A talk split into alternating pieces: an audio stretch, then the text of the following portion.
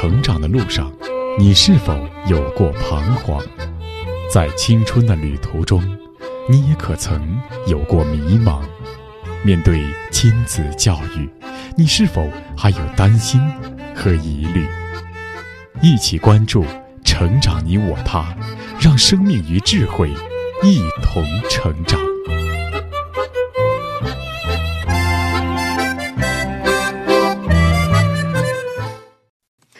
愿生命与智慧一同成长。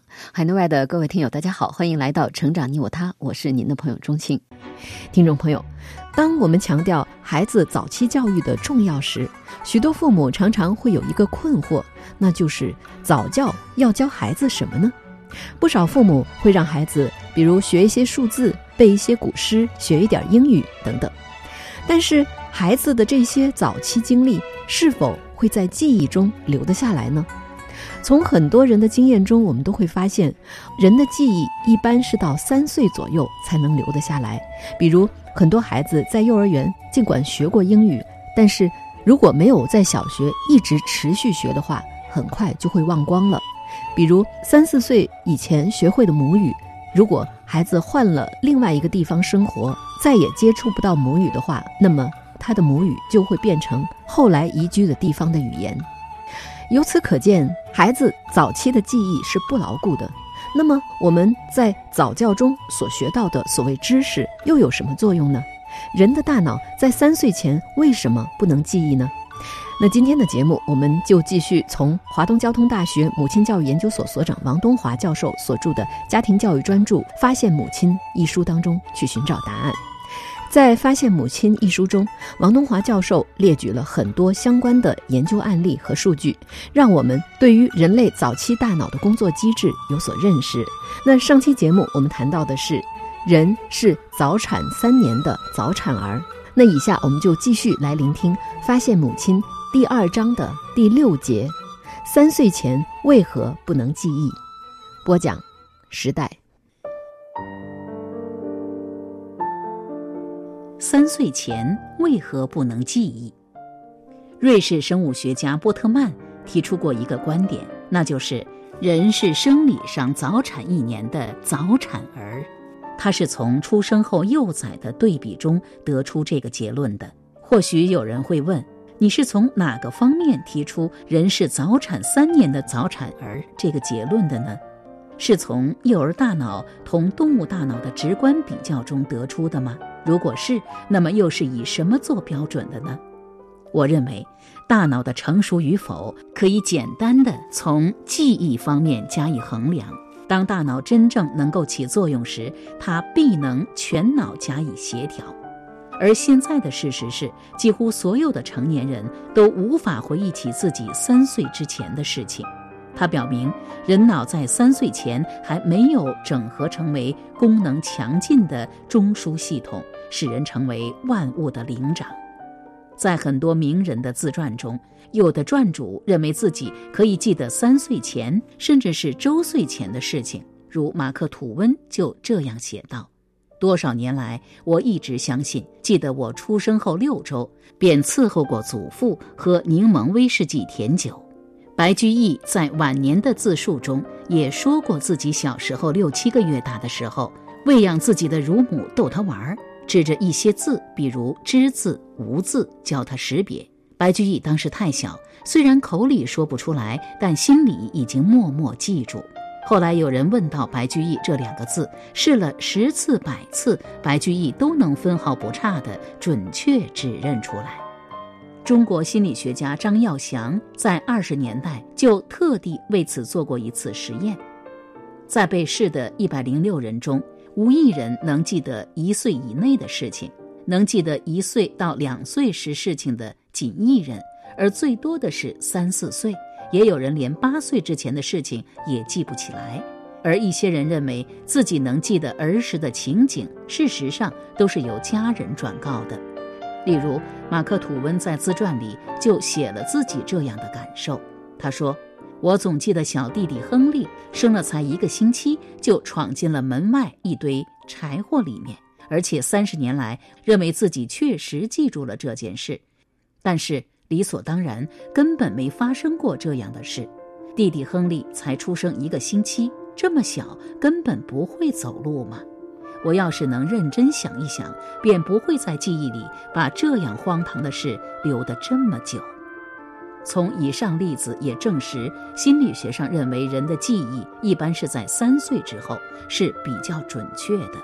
那么，是不是三岁之前没有记忆呢？回答是否定的。也有不少例子表明，人在三岁前的记忆在特殊的环境里是可以得到再现的。比如那些遭遇了大祸，如沉溺深水或从高处坠落而又奇迹般的幸免于难的人，都曾有一种濒死的体验。这些生还的人后来都坚持说，在他们丧失意识之前，他们的整个一生闪现在他的面前，而且这种闪现不是一生中的某些重要事件的片段，而是他整个的一生。这种体验，各种年龄、各个种族的人都曾报告过。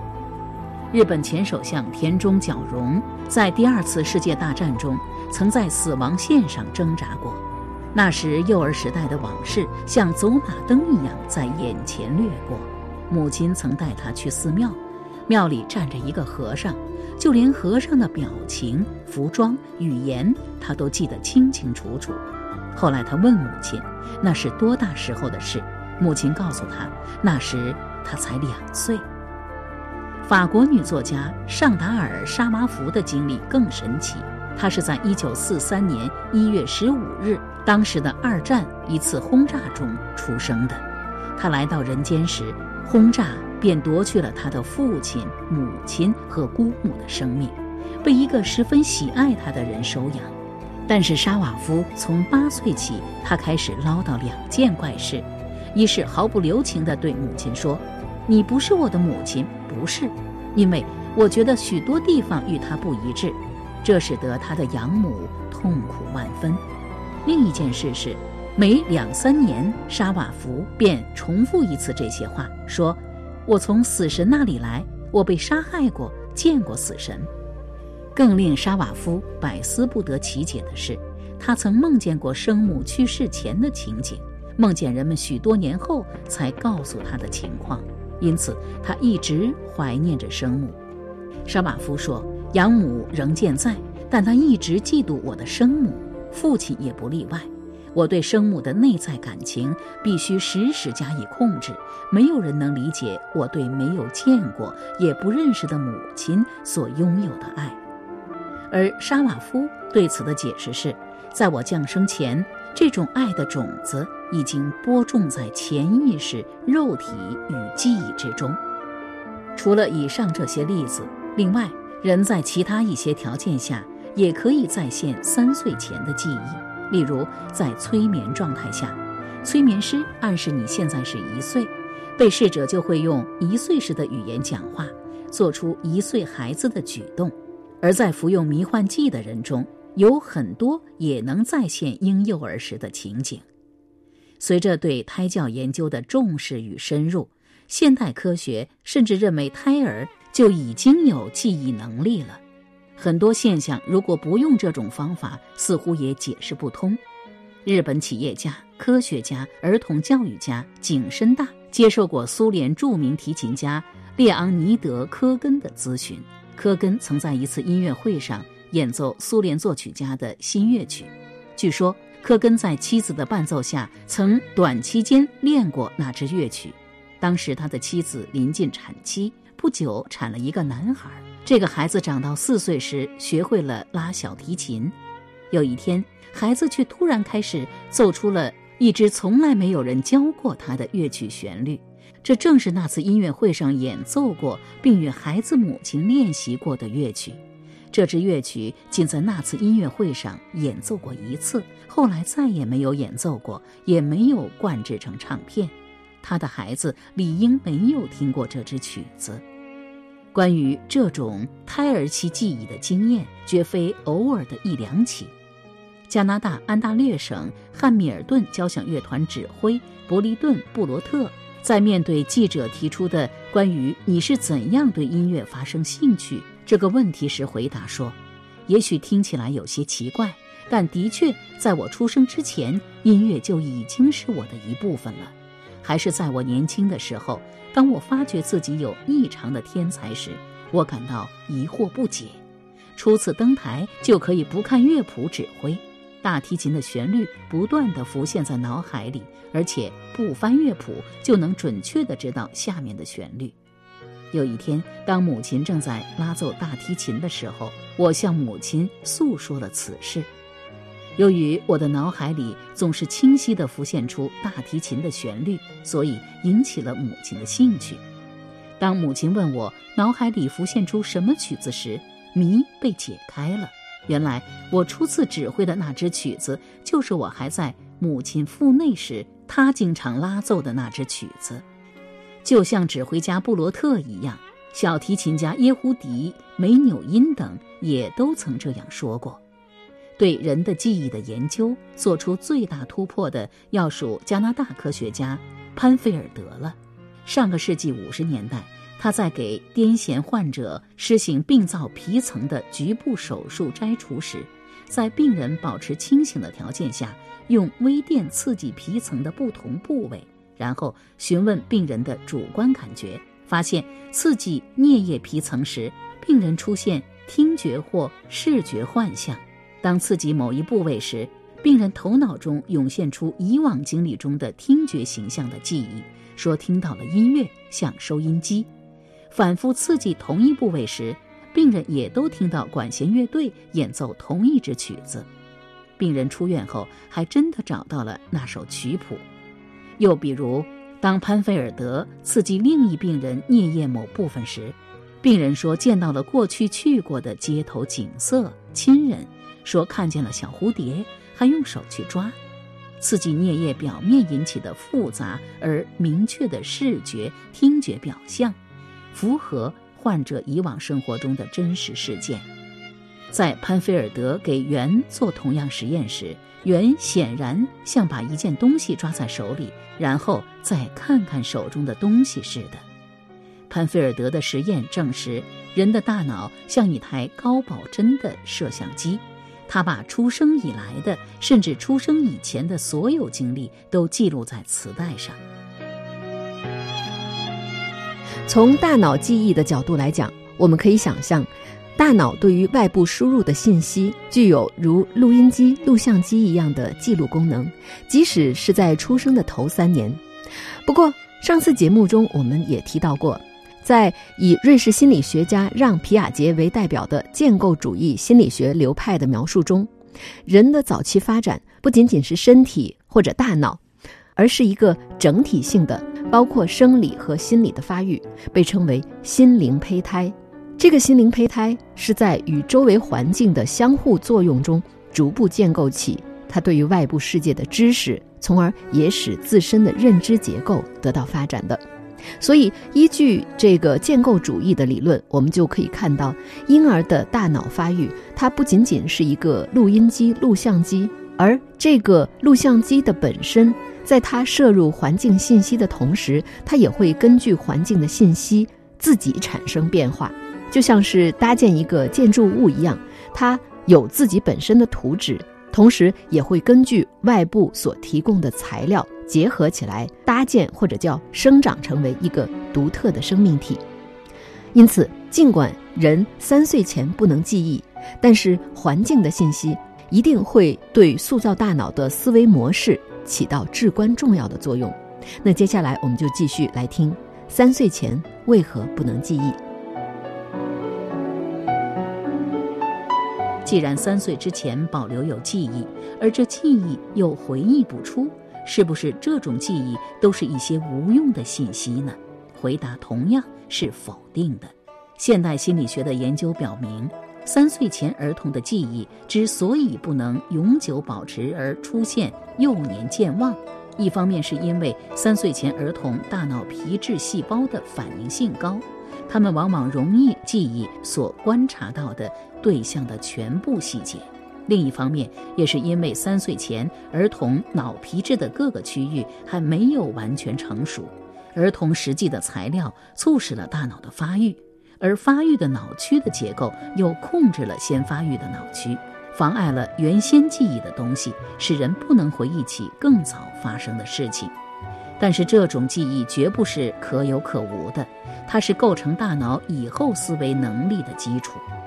正如我们都知道数学中方根的意思，可是我们都忘了方根的算法，需要时便去查方根表。当我们会算方根时，才有了方根表。可是习惯了方根表后，我们便忘了方根的算法。但是能说方根的算法不重要吗？三岁前的记忆便如这方根的算法，事实是否真的如此呢？对此，能做最好回答的，应该是美国著名盲人作家海伦·凯勒。当海伦·凯勒二十二岁出版《我的一生》时，绝大多数评论家都认为这本书写得很好，但也有一些评论家却对此大加怀疑，说海伦·凯勒。他的所有知识都是道听途说的不可靠知识，他的那些感觉大都是别人的感觉，他写的事情超出了他的认识能力，并需要有以证实了每个字的正确性的人来做保证。为了回答社会上的不理解，海伦·凯勒的教师沙利文小姐告诉说，海伦拥有不依赖他人的判断而认识事物的方法。当他写纽约地铁向巨兽张开大口时，他证明凯勒曾画过一只狮子的嘴，因而表明凯勒感觉的正确性。在一个马戏团动物园里，凯勒曾同一只熊握过手，抚摸过一只豹，还让一条蛇盘在他的身上。海伦·凯勒自己是这样回答的：“他说，我始终感到我在使用身体的五种感官。”这就是我的生活如此充实和完整的缘由。他说，他使用看、听见、看见这些词时很自然，仿佛他正用身体的所有的感官来看和听。海伦·凯勒自己的感受极有意义。为什么他一岁半以后盲、聋、哑了，但他还能如此自然地用身体的所有感官来看和听呢？原因正在于他一岁半之前是一个正常的孩子，那时他看到、听到的信息都贮存在他的大脑中。是这一年半的经验拯救了凯勒的一生。无论是埃及作家哈达侯赛因，还是盲文发明者路易布莱尔，他们都不是先天的盲者。正是因为是以后成为盲人的，他们才有可能将过去的经验与身体的其他器官协调起来，从而突破这种对自己的限制。关于儿时记忆的重要，很多杰出人物都有极其生动的感受。例如，二十世纪著名航天工程学家匈牙利犹太人冯·卡门，由于父亲不让他做乘法游戏。他长大后，其他的运算形式都可以用其他语言，但是唯有乘法则必须用母语匈牙利语。因此，三岁之前的记忆应该是人生的基础，而绝不是无用的信息。那么，我们又为什么不能回忆起来呢？唯一的可能与解释是大脑的整机功能这时还没有协调好。美国明尼苏达大学的。马里恩·普尔马特曾对儿童记忆做过研究，他让孩子们看到一批十个到二十个玩具，然后将玩具藏起来，看孩子们能说出几个玩具的名称。他发现，三岁的孩子一般只能回想出两个，但孩子们入学以后，回忆能力开始提高，以后几年持续上升。对于更小的孩子，他还注意到这个现象。就是你若问孩子在托儿所或幼儿园里干了些什么，孩子们大多回答，没干什么呀。但过了一会儿，他们却可能把这一天的事一件一件地讲出来。因此，普尔马特认为，问题在于孩子们还不懂得记住事情的方法，他们还没有察觉到自己的记忆好不好。但是，我认为，霍尔马特这个结论是不能完全让人信服的。孩子在三岁前记忆的事物之所以难回忆起来，关键并不在于他们不懂得方法，而在于这时大脑的整机功能还没有协调好，在于他们还没有从母子的社会性议题中分娩出来。其实，某种事物要进入孩子的心中，那么就必须和孩子发生一定的关系。而要形成记忆，就要让卷进事物之中的自己能在短时间内以第三者的身份回头看，并具有借助语言来表述和再现事物的能力。因此，幼儿的记忆是同自己的意识密不可分的。虽然从和母体分离的那一瞬间起，孩子就作为独立的个体开始发展。但是，进行这种精神活动的自己，最初是和周围社会融为一体的。随着人我关系的发展，才逐渐模模糊糊地显现出来。孩子确立自己的过程，也就是他认识他人的过程。奥地利心理学家阿尔弗雷德·阿德勒也曾对人的最初记忆发生兴趣。他认为，发现个人生活风格起源的方法之一。是要求个人对能活一起的最初往事进行描述。阿德勒认为，偶尔的记忆是不会存在的。个人从自己碰到的数以千计的印记中选择记忆的，仅仅是与他所处的情境中最有联系，然而是模糊的事情。因而，他所记忆的事情代表了他的身世。为了警告与安慰自己，为了使自己致力于奋斗目标。为了用过去的经验培养自己，用一种经受考验的行为风格来迎接未来，他常常对自己多次复述这个身世。因此，可以说，人的最初记忆代表了他的意识的清晰，就是说，他开始意识到自己是一个独立的存在了。阿德勒自己的最初记忆是关于五岁时所患的疾病以及他当医生的决定。他对一百多名医生询问了他们的最初记忆，其中大部分都是与严重疾病或家庭成员的死亡有关。这种重大事件似乎有些类似母亲分娩时的阵痛一样。到了三岁，人的社会性开始成型，如同婴儿分娩出来一样。三岁的孩子开始知道，昨天的自己、今天的自己、明天的自己都是同一个自己。开始懂得自己不是融合于周围环境之中时隐时现的存在，而是一个一贯行动着的主体。我们用现在的自己的眼光来看那时的自己，总觉得今非昔比。其实，今天的自己和儿时的自己不会全然不同，因为精神活动是具有连续性的。